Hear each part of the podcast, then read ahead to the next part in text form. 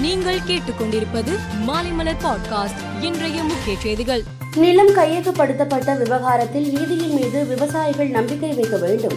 போராட்டம் நடத்தி சிரமப்படாமல் விவசாயத்தை மேற்கொள்ள வேண்டும் என்று விவசாயிகளுக்கு ஹைகோர்ட் அறிவுரை வழங்கியுள்ளது.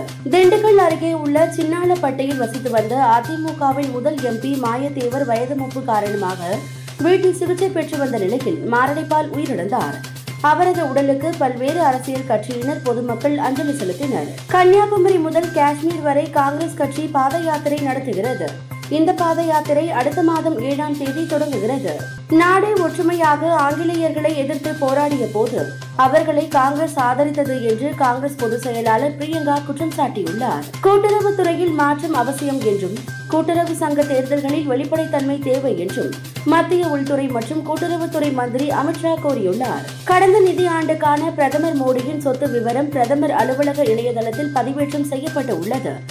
அதன்படி முந்தைய ஆண்டை விட அவரது அசையும் சொத்துக்கள் இருபத்தாறு லட்சத்து பதிமூன்றாயிரம் உயர்ந்து உள்ளது. தற்போதைய சொத்து மதிப்பு இரண்டு கோடியே இருபத்தி மூன்று லட்சம். அவற்றில் பெரும்பாலானவை வங்கி டெபாசிட்டுகள் ஆகும். இந்தியாவில் இருந்து நேபாளம் சென்ற நான்கு சுற்றுலா பயணிகளுக்கு கொரோனா உறுதி செய்யப்பட்டுள்ளது. அதைத் தொடர்ந்து இந்தியாவில் இருந்து சுற்றுலா பயணிகள் நேபாளம் வருவதற்கு அந்நாட்டு அரசு தடை விதித்துள்ளது. பொருளாதார நெருக்கடியில் சிக்கி தவித்து வரும் இலங்கையில் மின்சார கட்டணத்தை அரசு அதிரடியாக உயர்த்தியிருக்கிறது.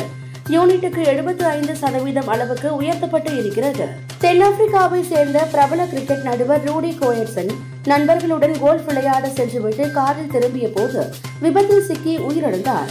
அவரது மறைவிற்கு முன்னாள் வீரர்கள் சச்சின் டெண்டுல்கர் யுவராஜ் சிங் காலு சங்கக்கரா வாஷிம் அக்ரம் ஆகியோர் இரங்கல் தெரிவித்துள்ளனர். மேலும் செய்திகளுக்கு மாலை மலர் பாட்காஸ்டை பாருங்கள்.